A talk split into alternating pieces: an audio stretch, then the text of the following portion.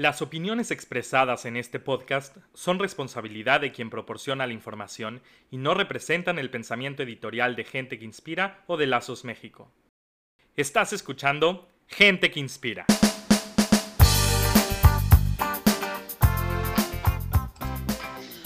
Hola, buenos días, noches, tardes, depende a qué hora nos escuchen y en qué lugar del mundo.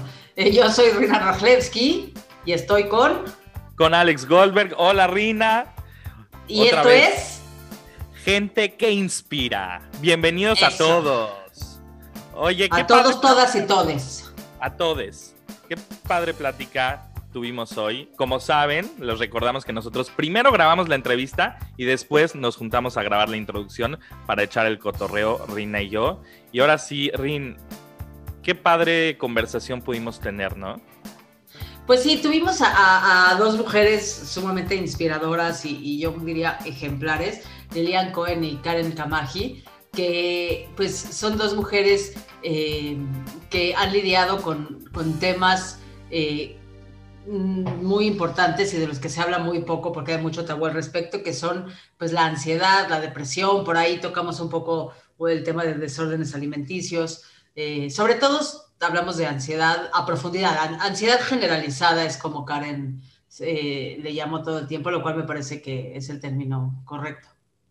Oye, Rin, me encantó que, que como pudimos abrir un diálogo de un tema que quizá parece tabú y, cómo hablamos, ¿no? Cómo hacemos preguntas importantes acerca de, de qué es vivir con ansiedad. Y creo que por lo menos yo me encontré identificado en ciertas cosas claramente y cómo a partir de la historia de Lilian y Karen, podemos encontrar caminos, encontrar, como ellas lo decían, ventanas de luz que, que, nos permiten seguir, no importa qué tan chica o grande sea nuestra, pues lo que estamos viviendo, ¿no? Y nuestros monstruos en nuestra cabeza.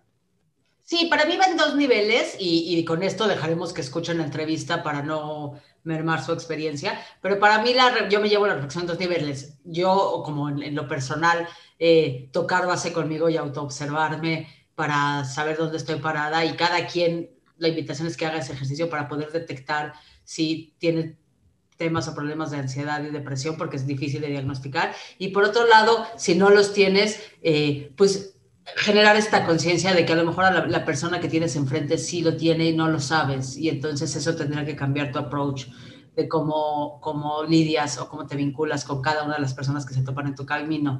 Y con esto a mí me gustaría dejarlo ahí, Alex, para que pasemos a la entrevista. Y esto sin dejar de agradecerle a Lazos México por generar este espacio, invitarlos a que nos sigan en las redes arroba Lazos México y pues si tienen alguna historia o conocen a alguien eh, que tenga que sea gente que inspira, por favor escríbanos y, y, mándenos, eh, diría, para que podamos contactarlos y, podamos invitarlos a participar con nosotros en el podcast. Y también déjanos sus comentarios, sus impresiones. Ya tenemos también página de Facebook por ahí, si no me equivoco.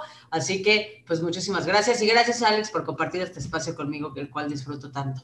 Yo lo disfruto muchísimo también. Vamos a escuchar esta gran conversación que tuvimos con Lilian y Karen y espero que la disfruten tanto como nosotros lo hicimos.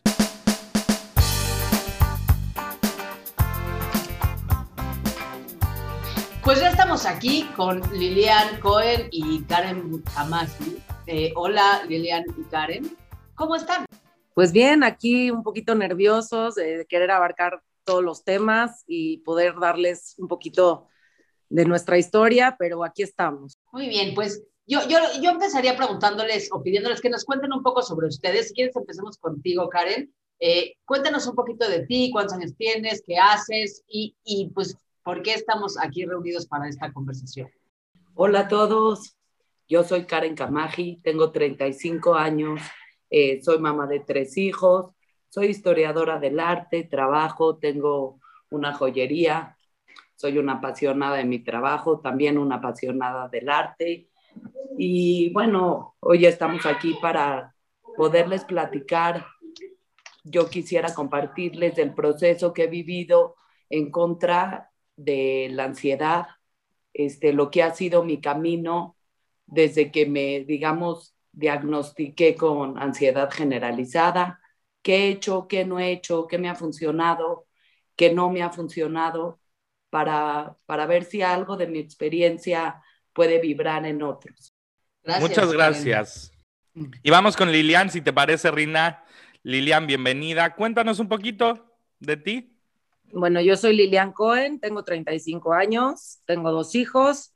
Este, por ahora no trabajo, pero, o sea, trabajo cantando, yo me dedico a cantar y a hacer teatro, pero por ahora, pues por la pandemia está todo frenado, entonces estoy muy libre, pero a eso me dedico y pues sí he tenido una vida complicada en cuanto a la ansiedad, depresión, este, pues todo, todo eso eh, me ha costado trabajo salir adelante y platicarles un poquito de, de mi historia, ¿no? De cómo, de cómo he tratado de salir adelante, de cómo este, intervengo cuando tengo una crisis, de cómo he salido adelante y pues eso, más que nada. Oigan, a ver, vamos a empezar con una pregunta. ¿Qué les llega a la cabeza cuando escuchan estas palabras como ansiedad o depresión? ¿Cuál es la imagen que les viene a la cabeza? Si quieres empezamos contigo, Karen. ¿Qué, qué, qué relacionas con estas palabras? Uf, es una pregunta difícil. Yo relaciono la ansiedad con miedo, con, bueno, lo, lo primero que viene a mi, a mi mente es miedo, este, de verdad que hasta me da taquicardia y mucha compasión. O sea, yo cuando escucho eso, porque sí siento que a medida de lo posible he logrado darle la vuelta a la enfermedad, que quiero decir que esto no es como que, ah, sí, ya, ya me libré, yo ya gané. A mí me parece que este es un trabajo de todos los días este, siento muchísima compasión. Son las palabras que vienen a mi mente. ¿Y para ti, Lilian? Para mí la ansiedad es, eh, para mí es muy física, o sea, yo la vivo muy física, con, con taquicardia, con este, temblor, temblores, con, eh, no sé, a veces hasta sentir que te quieres morir, o sea, es, es como que te invade un sentimiento que, que no puedes controlar. Y, salir de ahí eh, ha sido complicado, o sea, yo sí he necesitado como de varias, o sea, de mucha ayuda, que eso también no es algo que quiero platicarles más adelante, ¿no? Y, y, platíquenos, vaya, ya, que estamos entrando en materia, ¿cómo, cómo es que alguien o ustedes, ¿no? En, la historia de, de, ustedes, pues se dieron cuenta de pronto que esto que estaban sintiendo o esto que se estaba manifestando en el cuerpo o en la mente, eh, era más allá de lo que, ¿no? Porque para mí es, es más allá, es, es, difícil de controlar, ¿no? Es, es, algo que es más allá de lo que puedo controlar, esa emoción o esa sensación en el cuerpo. Y cómo se dieron cuenta que lo que estaba pasando era eh, alrededor de estos conceptos que estamos hablando, depresión, ansiedad. Eh, ¿cómo, ¿Cómo lo detectaron? ¿Cómo, cómo fue, o cómo se les detonó para poder entender después cómo, cómo lo abordaron o cómo lo abordan? ¿Quién quiere empezar? ¿Quieres que empiece Yoli? Sí. A ver, este, bueno, en mi experiencia, si me alargo, por favor, interrúmpanme, fue, empezó también como algo muy físico, o sea, yo había dado a luz de mi segundo hijo, que se llevaba año 11 meses con mi hija grande, y bueno, tuve en mi caso un detonante, digamos, muy definitivo, fue que tuve una baja de potasio. Y fui al hospital en tres horas, o sea, empecé toda como a calambrarme, digamos, a sentir que ya no podía este, moverme, fui al hospital, llegué a urgencias, este, se dieron cuenta de que era el potasio, me administraron potasio y a las tres horas salí en tacones del hospital, perfecta, pero en mí se despertó una vulnerabilidad tremenda, ¿no? Como que yo me di cuenta de que, ay, soy mortal y sí me puedo morir. Y encima de eso tengo dos hijos y este, ya se venía viendo en mi caso, yo me sentía triste a ratos, muy nerviosa, estaba muy reactiva, en las noches no podía dormir bien, este, me preocupaba muy poco por mi alimentación, había perdido mucho peso, la gente me decía mucho, Karen, no te ves bien, y yo decía, no, pues es la maternidad y el trabajo y tengo muchísimas responsabilidades. Y en ese momento yo empecé a despertar un miedo a que yo me podía morir. Y entonces el miedo se empezó a, a exacerbar, ¿no? Era como, me puedo morir y empecé a sentir que todo era potencialmente mortal. Y cuando digo todo es potencialmente mortal, y creo que Liliana me va a dejar mentir, es todo. Un lunar es potencialmente mortal, sentir frío es potencialmente mortal, absolutamente todo es potencialmente mortal. Y entonces este miedo te empieza a invadir y empiezas a sentir que tienes una enfermedad, no una, miles. Y tu cabeza empieza a volverse una licuadora de pensamientos negativos, negativos, negativos. En mi caso empecé a ir a un doctor, a otro doctor. Uno me decía, tienes parásitos. Y yo decía, ah, sí, es eso. Pero ¿qué crees? A los tres días me volví a sentir mal y decía, es el corazón. Y te decían, tienes bajas la presión. Hay algo que es muy importante. Las enfermedades mentales, porque yo diría que es una enfermedad mental, son difíciles de diagnosticar. En especial la ansiedad generalizada es algo complicado, porque si un doctor te dice, oye, no, tú tienes ansiedad, entonces la ansiedad tiene miles, miles de síntomas, miles y tu cuerpo juega en tu contra, o sea, sabe lo que te da miedo y entonces eso es lo que te va a hacer. Y, este, y puede provocar miles de cosas. O sea, en mi caso les prometo que hasta llegué a, hacer popó con sangre, sin tener nada gastrointestinal. O sea, ya mi miedo era tanto que de verdad sí tenía muchos síntomas. Este, obviamente, los ataques de pánico que vienen acompañados de adormecimiento de las extremidades, muchísima taquicardia que de verdad estás seguro de que te vas a morir, incluso desmayos. Entonces, todo esto tú lo estás viviendo y sabes que te está pasando. Y vas al doctor y te dicen, pues, ¿qué crees? O sea, no, no tienes lo que estás pensando. O sea, no hay tumores, no hay esclerosis, no hay nada. Y tú sabes que algo le está pasando a tu cuerpo. Y es muy difícil que un doctor te diga que tienes ansiedad, porque si te dicen que tienes ansiedad, están asumiendo una responsabilidad muy grande, ¿no? Porque si hay algo más, ellos ya te dijeron es ansiedad y es algo psicológico, este, y trátalo por otro lado. Entonces, en mi caso, sí fue como yo creo un año y medio de estar yendo y viniendo, yendo y viniendo a, pues a médicos, ¿no? Y, sintiendo que algo muy grave me estaba pasando. Y este, obviamente eso caes en un círculo de depresión, en el que de veras ya levantarte de la cama se vuelve algo, un reto diario, de decir, ya no quiero, o sea, tengo miedo a vivir porque algo más me va a pasar. Este, en mi caso, todos estos síntomas físicos este, también mutaron, digamos, este, se volvieron también pensamientos existencialistas obsesivos de para qué estoy en este mundo, si hay un Dios para que me quiere, pero no en a good way, o sea, no un cuestionamiento sano, porque yo siempre he sido una persona que se cuestiona muchísimo, este, algo que, te mata, o sea, en vez de volverse pensamientos que pueden crear, es, eh, es estar rumiando pensamientos, ¿no? Haciéndote daño a ti mismo con tus pensamientos y un ping-pong de pensamientos todo el día que no te deje estar, o sea, estás físicamente, porque en mi caso este, cuando empezó estaban mis dos, mis dos hijos, después tuve a mi tercera hija, parte del proceso, obviamente ya yo estando mucho mejor. Y entonces estás, pero no estás. O sea, estás, pero no estás disfrutando porque siempre surge un miedo nuevo, una angustia nueva, un síntoma nuevo. Y este, pues yo como me di cuenta de que, de que algo estaba mal, fue muy rápido, en mi caso fue muy rápido porque lo sentí, porque me observé a mí misma y dije, yo no estoy pensando bien, este, no estoy pensando bien, estoy, estoy triste, me siento desganada, tengo muchísimo miedo y, y pedir ayuda, ¿no? Que fue toda la diferencia. O sea, yo recuerdo... Karen, perdón, ahí me quisiera hacer una pausita para después hablar de qué significa pedir ayuda y cómo levantas la mano y dices, a ver, ¿qué es todo esto que me está pasando que por lo que nos estás compartiendo? o sea, es todo, todo un, mundo de, emociones y que, y que pues a veces no sabemos cómo lidiar con eso solos, ¿no? Entonces vamos, vamos a escuchar a, Liliana la historia de cómo, cómo descubre ella este, que, que, está pasando por ansiedad y ahorita vamos a, vamos a platicar de cómo pedimos ayuda, cómo levantamos la mano. Claro. Ah, ¿Va? Órale, Liliana, ¿nos quieres contar un poquito cómo es tu historia? Sí, claro. Este, bueno, yo empecé con estos rollos desde muy, muy, muy chiquitita, muy chiquitita.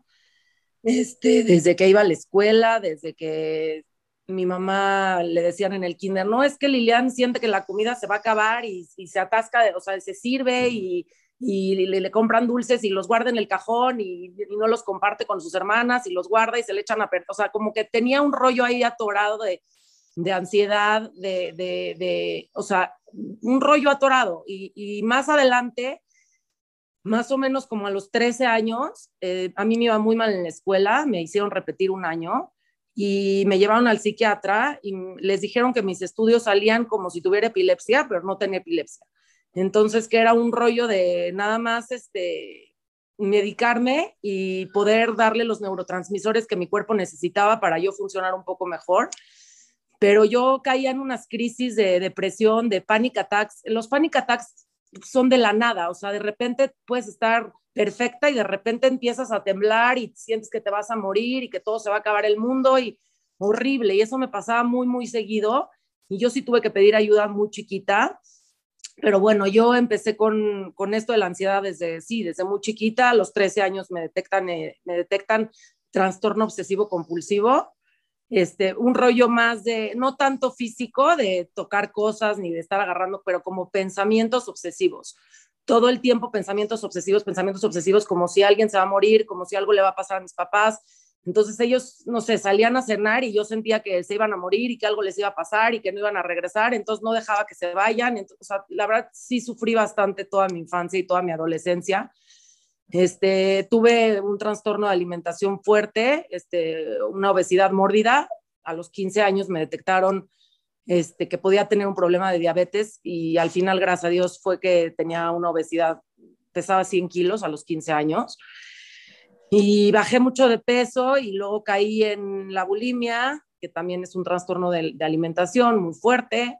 Este, y así, y me he mantenido y he tratado de pedir, pedir, ayuda y salir adelante, pero han sido como varios episodios que la verdad tendría muchísimas historias que contarles, muchísimos detalles, pero no sé pues hasta dónde platicarles, ¿no? Pero sí el tema de la ansiedad y la depresión han sido temas muy, muy, muy presentes en mi vida y, y pues sí me ha costado mucho salir adelante. Hasta ahorita, justo lo quiero decir, este, me llamaron para hacer este podcast y yo no quería porque la verdad estoy pasando por una crisis difícil y dije, no, pues me agarro de ahí y salir adelante y, y darle un poquito a la gente de, de, lo que es y de explicarles un poquito lo que se siente y de que se puede salir adelante. A mí me dio COVID hace cinco meses y medio y se me fue el olfato y el gusto y sigo así. Casi Igualito, qué loco. Ah, de verdad. Igualito. Tengo casi seis meses sin gusto y sin olfato y estoy en una crisis porque justo la comida es un tema en mi vida y, como dijo Rina, es un tema en mi vida y, ha sido muy difícil, ha sido muy difícil salir adelante con esto porque comemos tres veces al día y porque la gente te dice no pienses en eso y no, y no, pues no puedes no pensar en eso, ¿no? Entonces, sentarme ahorita a hablar sí, sí me costó mucho trabajo por, por todo lo que estoy viviendo, pero también decirles que, que sí se puede, ¿no? y me quiero, me, me, me, puedo, me puedo enganchar de eso que estás diciendo, Lilian. Uno, para hacerlo público y antes que nada, digo, lo platicamos antes de empezar, agradecerles de corazón por estar aquí y por estarnos platicando de su historia para que los demás aprendamos. De veras, de veras, gracias por decir que sí, porque sabemos que puede llegar a ser muy difícil y pues más con lo que nos están contando y cómo afecta a todas las áreas de su vida, a todas absolutamente, este, que estén aquí hoy, habla de, la importancia y de, de, las ganas también que tienen ustedes de que de que alguien que está pasando por esto escuche, ¿no? Escuche historias y puede decir, híjole, puedo irme por este camino como lo hizo Liliano, como lo hizo Karen. Y aquí, eh, hablando de esto mismo, Lilian, que nos decías, el trabajo que te cuesta verbalizar, ¿no? En ocasiones, decir cómo me siento, qué estoy pasando. ¿Cómo deciden empezar a compartir esto? ¿Con quién se comparte? ¿Cómo lo comparten? Porque quizá yo me pongo a pensar, digo, yo he dicho muchas veces y seguro todos lo hemos dicho, no, es que estoy súper ansioso, ¿no? Estoy pasando por una ansiedad tremenda o no, no, ando deprimidísimo. Y por lo pronto, con los cinco minutos que he escuchado de ustedes dos, bendito Dios, yo no he pasado por un trastorno de ansiedad. Y a veces creo que sí, porque las historias que me cuentan, yo no he vivido eso. Yo no he sentido ese miedo a salir a la calle y a sentir que todo me va a hacer daño pero aún así a veces digo, no, yo estoy en una ansiedad tremenda. ¿Cómo hacen ese approach con la gente y cómo dicen, no, sí, esto sí es un trastorno este, que, me, está sucediendo y no nada más es algo pasajero. Quien quiera, vamos si quieres con pues Yo diría, Alex, perdón, que esto que estás diciendo de me siento muy ansioso, me, me siento muy ansioso, yo diría que en muchos casos sí empieza así. ¿Qué tan seguido te sientes muy ansioso, no? Y entonces uno empieza a ver, cuando estoy ansioso, me voy del 0 al 100 la primera vez y, ya no logro volver a mi estado cero, digamos que, que, es mi estado natural. Este, y luego me pasa, pero antes me pasaba una vez a la semana y luego una vez cada, cada tres días y ahorita me pasa todos los días. O sea, sí me parece que el estar muy ansioso en un abrir y cerrar de ojos se puede convertir en un problema de ansiedad. O sea, yo me acostumbré a malestar, ¿no? Como que yo decía, esto es normal, o sea, en mi caso, eh, y sí tengo que decirlo con Lilian, cuando me fui como deep inside me di cuenta que desde la infancia yo traía, yo traía también este, un rollo compulsivo, yo también tuve anorexia a los 14 años, este, también fue mutando después a una alimentación trastornada. Eh, entonces sí también habían cosas desde la infancia de compulsión, ¿no? De ansiedad, de pensamientos obsesivos, que en mi caso no eran como tan, este, digamos, eh, ¿cómo lo puedo decir? Como tan obvios o no me hacían aparentemente tanto daño, pero que fue una personalidad que se fue, este, que se fue enriqueciendo para detonarse en esto, ¿no? Que es importante que podamos observar que sí hay detonantes, o sea, sí hay cosas que se van viendo desde la infancia. Entonces, como que nos acostumbramos, ¿no? Mi hijo es muy ansioso, ¿qué crees? Ponle ojo, no es bueno estar tan ansioso, es bueno tener herramientas para poder controlar tu ansiedad, pero tristemente vivimos en un mundo en donde estar ansioso está bien, hasta que se convierte en un trastorno de ansiedad o ataques de pánico, que ya es algo que, bueno, no es sostenible, no podemos vivir así. Este, perdón, me, me desvié, pero sí quería decirlo, o sea, no nos acostumbremos a estar ansiosos. Eh, y sobre todo, Karen, eh, no, no, está muy bien. Sobre todo, me parece que, que gran parte de, de, los retos que enfrentamos en, en, en, la sociedad actual es que justo vivimos en una sociedad que promueve, como bien dices, que promueve este tipo de, de pues de, de situaciones, es decir, el, nivel de, o sea, todo el consumismo que vivimos con el nivel de expectativas, con las campañas publicitarias de cómo debe de ser una vida perfecta, todas esas cosas, o sea, todo nuestro entorno está puesto como en bandeja de plata para que todas estas cosas se detonen, los miedos, las ansiedades, la depresión, el sentir que nunca eres suficiente para nada y que algo muy malo va a pasar, todo el, todo el set está puesto, porque lo vemos todos los días en, en el, en el anuncio, en el espectacular, en las redes sociales.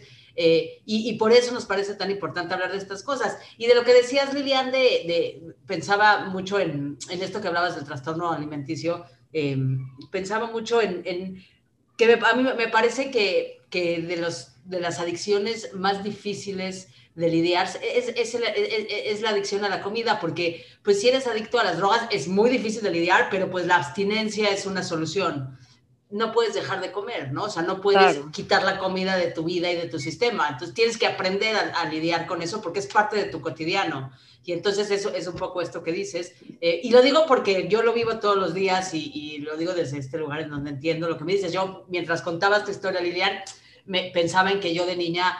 Eh, de pronto me daba un pequeño atracón y escondía las envolturas para que no me cacharan y me regañaran, no me juzgaran. Entonces me comía así mis pingüinos y escondía la, envoltura en la basura, en papel de baño o abajo de, como en una cajita de otra cosa para que nadie viera que, que, hice eso, ¿no?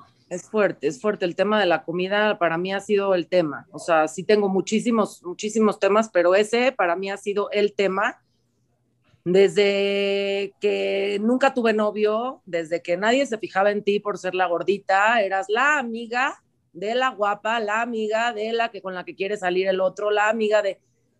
Y, es, y es un tema porque te sientes desvaluado, te sientes este, como si no te mereces, te sientes... Entonces yo empecé a crear como un, como por dentro de mí una, una sensación de que no me merezco, no me merezco una persona, no me merezco quien me quiera, no me merezco quien me vea como una mujer, y ahí empezó todo este rollo y cuando me asustan que podía tener diabetes por la cantidad de sobrepeso que tenía, yo bajé 20 kilos en un, en un verano Llegué a la escuela y nadie lo podía creer y de repente era otra Lilian y ya de repente, oye, quiero salir contigo, oye, este, quiero estar contigo, oye, no, perdón, ¿de qué, ¿con quién quieres hablar? ¿De qué me hablas? ¿Qué me quieres sacar? O sea, no, no estaba entendiendo por dónde iba la cosa.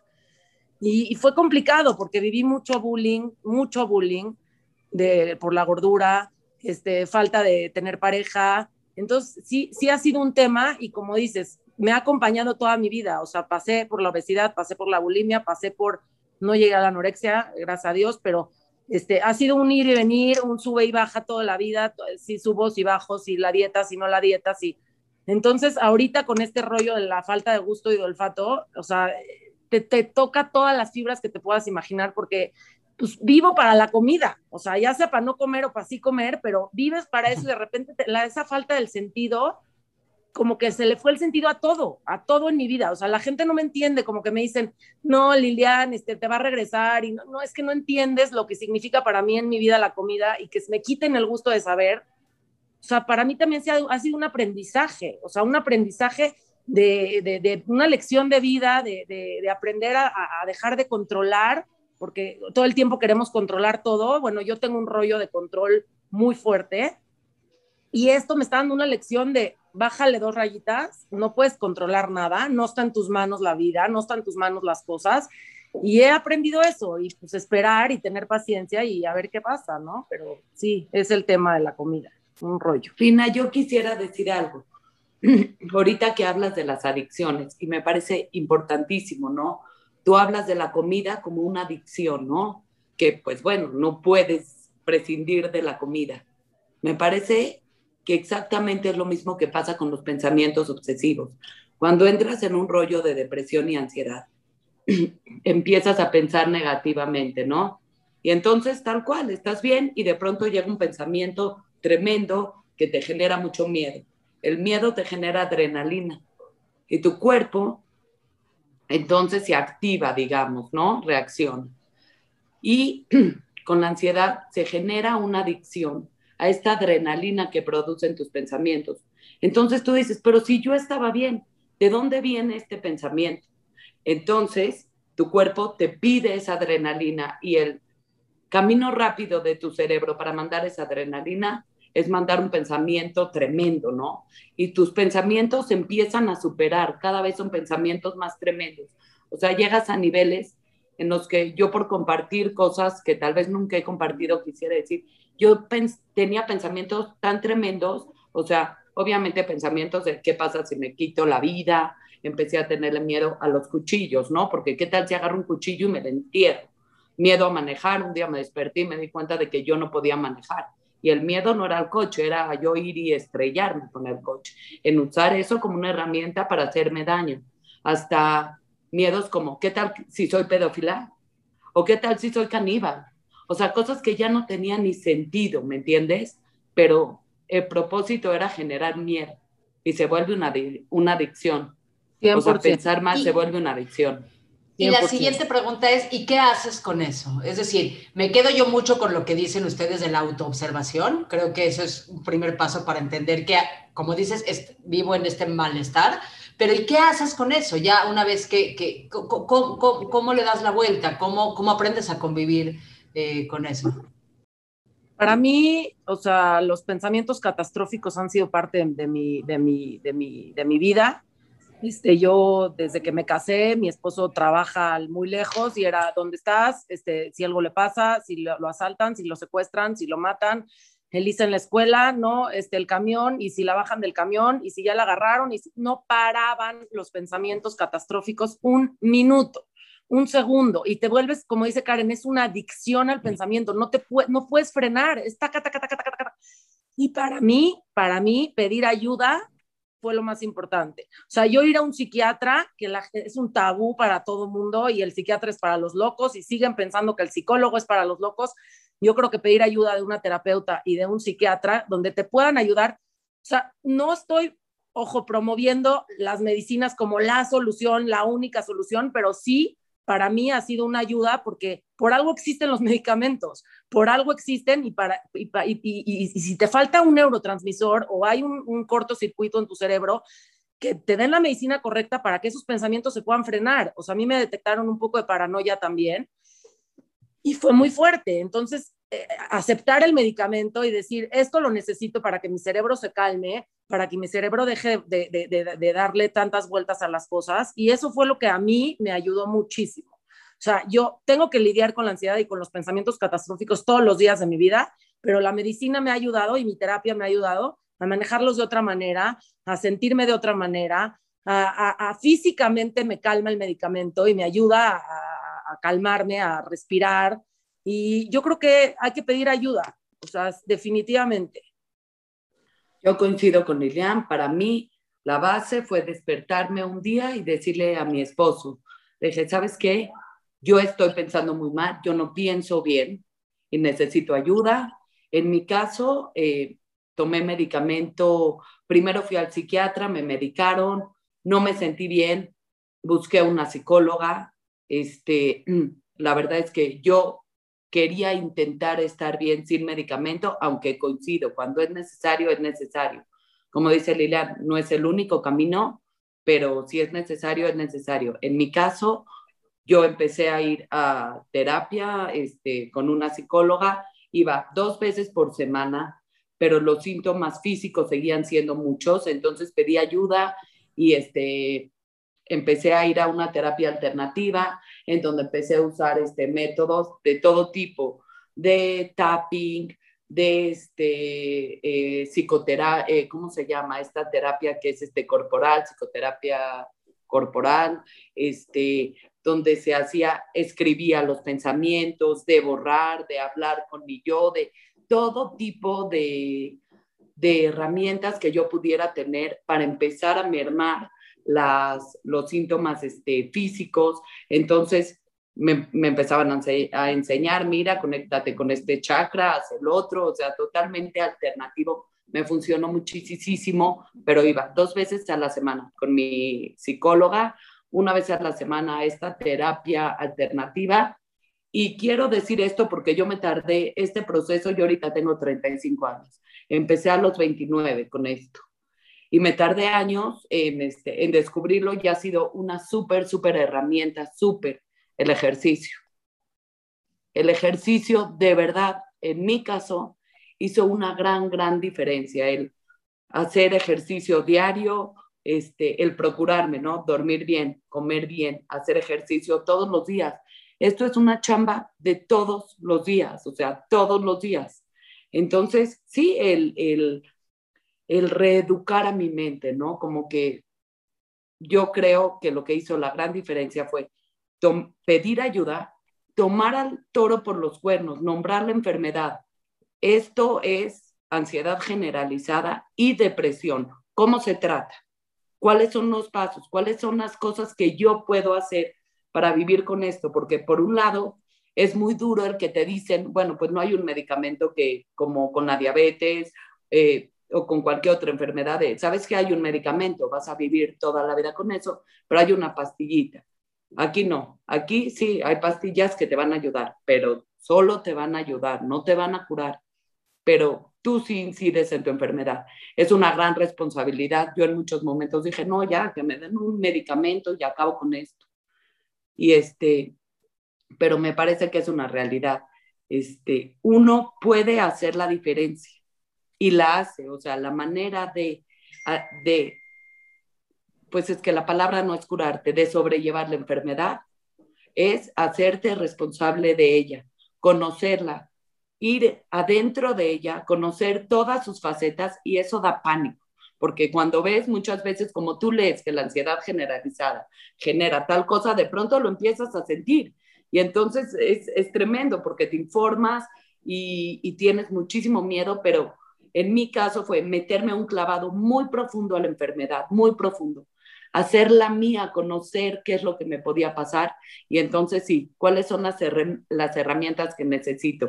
Si necesitas medicamento, seguramente todos necesitamos terapia, qué tipo de terapia, prueba y error, cuál te funciona, cuál te hace sentir mejor y comprometerte con esto porque es un trabajo de todos los días. No hay camino corto, no existe, es largo, pero se puede. Karen, y hablando de esto, me llega a la cabeza esto que digo, quizás si no fuera un tabú, quizás si lo habláramos un poco más, si desde chiquitos entendiéramos que así como hay enfermedades del cuerpo que las conocemos y que sabemos este, que suceden, saber que también hay enfermedades mentales que nos pueden pasar, que se nos pueden detonar en cualquier momento, ayudaría, ¿no creen? Ayudaría como a que, a que cuando ya descubres esto en ti, puedes con más calma decir, necesito ayuda, me está pasando algo. Y Lilian, decías algo, voy a conectarlo con algo que decías de, de la escuela, ¿no? De cómo la sociedad de pronto no entendía que en un verano bajaste 20 kilos y no sé, seguramente la mayoría ni se imaginaban todo lo que estaba pasando en tu vida para llegar a ese momento. Y aquí mi pregunta iría más como, ¿qué pasa con, con la gente de alrededor? ¿Qué no entiende la gente? ¿Qué ustedes como viviendo con ansiedad y o depresión, qué es lo que lo que esperarían de la gente que está en su círculo y qué les caga y les resurra que les estén diciendo todo el día? Híjole, no hay peor que te digan, échale ganas. O sea, es como, please, cállate. O sea, no tienes idea de lo que uno está viviendo como para échale ganas si fuera de ganas, creo que estaríamos todos muy bien en la vida. O sea, no se trata de ganas, eh, va más allá, es, es un rollo mucho más profundo. O sea, para mí fue muy difícil que la gente me entendiera, muy difícil. O sea, yo cuando no me podía parar de la cama decía, les decía a mis papás, es que no entienden que me quiero morir. O sea, no, me, no quiero vivir, ya no quiero vivir, no está padre esto. No está padre que te digan, no está padre que te moleste, no está padre que te que, que, que, que nadie se fije en ti, no está padre sentir una ansiedad terrible sin, sin razón. No está padre eh, que cada que se, se, vayan mis papás a algún lado yo sentía que me iba a morir, que se iban a morir. O sea, no está padre vivir así. Yo no quiero vivir así.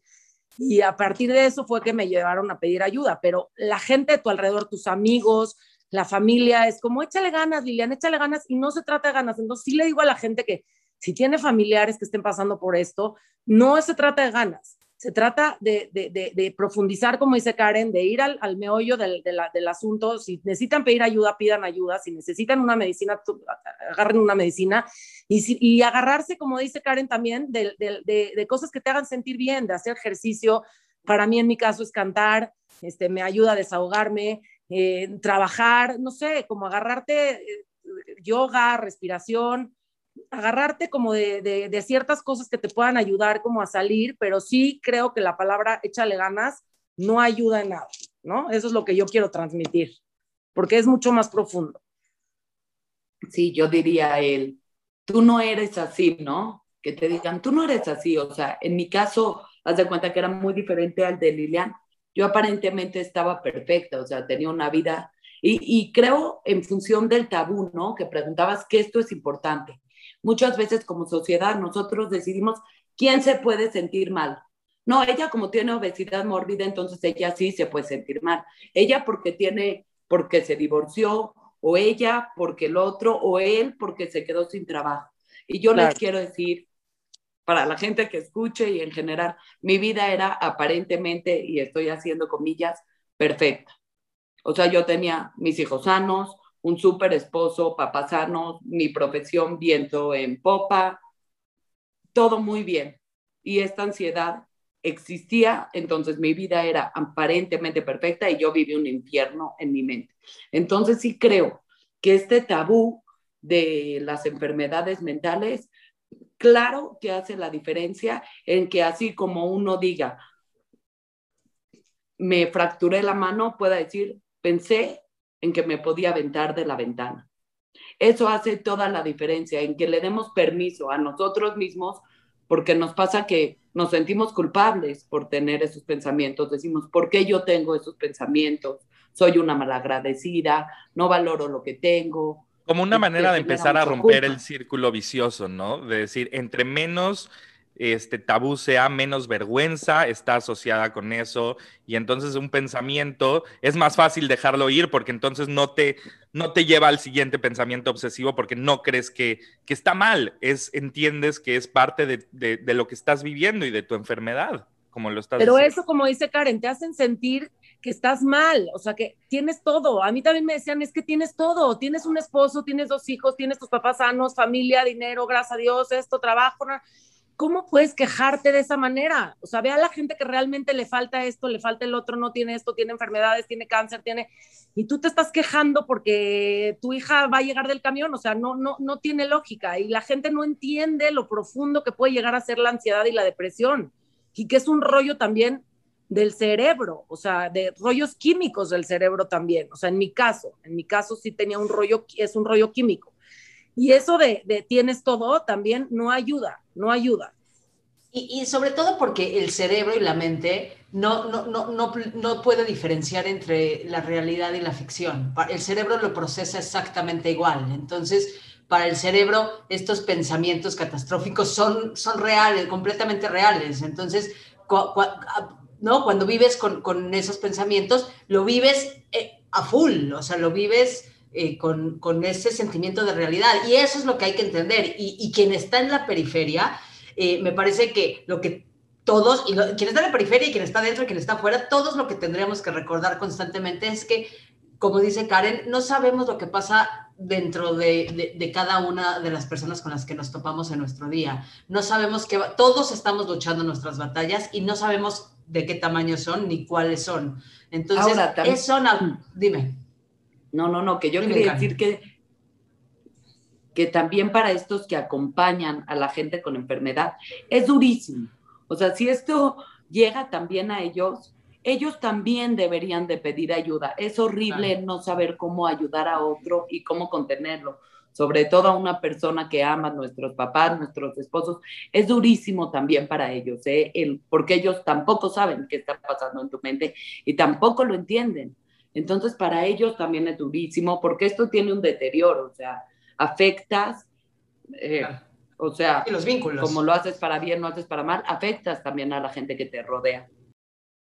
Oigan, me gustaría hacerles una, una pregunta más y un poquito para empezar a cerrar. Eh, hemos hablado de lo difícil que ha sido y los momentos oscuros y los momentos este, que las han hecho las mujeres fuertes que están hoy aquí este, líderes de sus familias, con un futuro eh, enfrente grande, profesionistas, artistas. ¿Qué momentos de luz han encontrado en el camino? ¿Qué, dentro de tanta oscuridad, dentro de tanta dificultad, cuáles han sido los momentos de, alegrías, de luz que han dicho, wow, esto me saca un poquito de, de, aquí y me da esperanza y me da fuerza para seguirle adelante? Yo creo que en mi caso, mi familia, mis hijos, mis hijos son mi, son mi luz. O sea, para mí, justamente en la crisis en la que estoy hoy, hace seis años, yo hubiera estado en la cama, sin salirme de ahí, sin moverme, medicada, y a ver quién me saca, porque yo no tengo olor ni sabor y me voy a morir y me voy a morir y me voy a morir. Y ahorita tengo dos razones por las cuales salí adelante, por las cuales luchar que son mis hijos, mi esposo, mi familia. O sea, creo que eso para mí ha sido un pilar muy grande que me ha sacado adelante y que es lo que me saca todos los días adelante para seguir luchando. Para mí mis hijos fueron la luz, definitivamente. Para ti, Karen. Para mí la luz fueron, pues, las ventanas estas en donde yo veía que había la posibilidad de volver a estar bien, ¿no? Volver a sentirme feliz, este, que eran estos momentos que en, un principio eran pocos, en donde decía, me siento tranquila, me siento contenta, me siento acompañada, que normalmente, este, pues era cuando usaba las herramientas, ¿no? Cuando yo había meditado, cuando yo bailo, ¿no? Cuando iba a mis clases de bailes y me lograba librar de estos pensamientos. Para mí, los momentos de luz yo diría el que fue radical, es cuando yo dije, yo tengo la manera de acabar con estos pensamientos. Cuando junté todo lo que yo ya sabía hacer, este, mi tapping, mis meditaciones, mi ejercicio, mi todo, y me daba cuenta de que yo podía ya, porque incluso muchas veces yo ya teniendo a mis hijos, pues no podía parar de pensar, ¿no? Cuando me di cuenta de que yo ya podía dominara la enfermedad, que cuando yo podía minimizarla y estar contenta, ese fue el momento de luz, cuando dije, ya no me invade ella a mí, yo ya tengo el control, ya sé cuál es la fórmula. Que hay veces me falla, ¿no? Claramente también, pero ese fue el momento en el que yo dije, yo puedo vivir el tiempo que tenga que vivir, este, pese a esta enfermedad, no va a acabar conmigo. Ese fue, digamos, el ver la luz al final del túnel, el decir, ve, esta oscuridad no es para siempre. Yo ya puedo, yo ya puedo incidir completamente en mis pensamientos. Y, bueno, desde que me di cuenta de eso, eh, trato de usar este, mi fórmula y casi siempre funciona. Hay veces que no y esos días suelto el control, como dijo Lilian, porque normalmente toda la gente con la que yo he platicado que tiene ansiedad también tiene una personalidad muy controladora. Y soltar el control y saber que hoy no me salió, pero maybe mañana sí me va a salir otra vez. Y que siempre hay la oportunidad y que siempre sí se puede y que tal vez uno, dos, tres días no me salió o este mes estuvo muy pincho y la verdad sí me la pasé mal, pero no será para siempre porque yo ya me di cuenta de que ya estuve ahí y ya salí y entonces eso quiere decir que siempre sí hay salida, porque ya estuve, pero ya salí. Cuando estás solamente ahí, de veras crees que no hay salida. Y yo ya sé que sí hay muchas ventanas y que salir requiere mucho esfuerzo, pero es muy posible. Pues yo, yo, quisiera agradecerles una vez más a las dos eh, por, por haber venido hoy, por habernos compartido su historia de la forma en que lo hicieron. Eh, me parecen dos mujeres sumamente admirables, sumamente poderosas y, muy inspiradoras. Eh, y, creo que eh, eh, esto que acaban de compartir, pues con suerte le va a resonar o nos va a resonar a más de una persona y, por lo menos yo me voy con, el hámster bastante revolucionado pensando en, muchísimas cosas de las que aquí hablamos y, y las admiro mucho las, las eh, valoro mucho esta conversación que, que tuvieron y, y, nada, me parece que, que, lo que nos cuentan y la forma en cómo lo han llevado es ejemplar y es... Y, y, y, da mucha esperanza, que estoy segura que le dará mucha esperanza a mucha gente que está todavía en un punto, Karen, en donde no ve esa luz y en donde siente que van a vivir así para siempre. Y gracias por compartir que hay otras maneras y que sí es posible y por esa honestidad y por, es, y, por, por esa vulnerabilidad. Y nada, les mando un abrazo fuerte, fuerte, fuerte y, muy cariñoso desde, desde, aquí. Y pues no sé, Alex, ¿qué, tú? No, lo mismo, me voy con, una, con un corazón lleno porque todos estábamos nerviosos antes de empezar esta plática y, y yo me voy conociendo a dos mujeres valiosísimas con como no solo en el término de valor, sino de, de valentía. Eh, valientes y, con, un, con un futuro por delante que nada, o sea, después de lo que me acaban de contar, nada se los va a quitar porque, porque ojalá todos podamos aprender a decir las cosas que nos pasan con su nombre, a afrontar y como dices, Karen, a tomar el toro por los cuernos y a decir, esto que me está pasando, puedo este, buscarle y puedo ver por dónde lo quiero resolver. Y pues a manera de cierre, no sé si les gustaría a, ustedes decir unas últimas palabras y quizás dejarle un mensaje a alguien que pudiera estar pasando por esto, este, que ustedes le quieran compartir o algo que a ustedes les hubiera gustado escuchar eh, antes o saber antes y con eso cerramos. Lilian. Este, pues agradecerles antes que nada este espacio eh, no es fácil hablar de todo esto, eh, son muchos años de mucho trabajo, pero creo que se puede salir adelante, que al final, pues yo logré hacer una familia a pesar de todo, logré tener a mis hijos, logré tener a mi esposo y que esto es una lucha de todos los días, que no, o sea, que la gente no crea que esto es, se quita y en un minuto y no, como dice Karen, hay que ver las ventanitas todo el tiempo, todo el tiempo, todo el tiempo, estar buscando, estar luchando y ser valiente y tener fuerza y dejar de querer controlar todo todo el tiempo. Esos son mis aprendizajes y decirle a la gente que no está sola y que hay mucha gente que la puede ayudar y que si se quieren acercar, con mucho gusto, yo estoy súper abierta a hablar con quien quiera, con quien quiera escuchar, con quien quiera un consejo, con quien lo necesite y agradecer el espacio, Rina y Alex. De verdad, muchas gracias por el espacio. Gracias a ti, Lilian, de veras, gracias por abrirte y sabemos lo difícil que fue tomar esta decisión, pero estamos muy, muy orgullosos y felices que estés con nosotros. Gracias. Karen. Pues sí, a mí tal vez me hubiera hecho la diferencia que alguien llegue y me diga, ¿sabes qué, Karen? No necesitas que el mundo entero valide tu emoción. Tú sabes que no te sientes bien.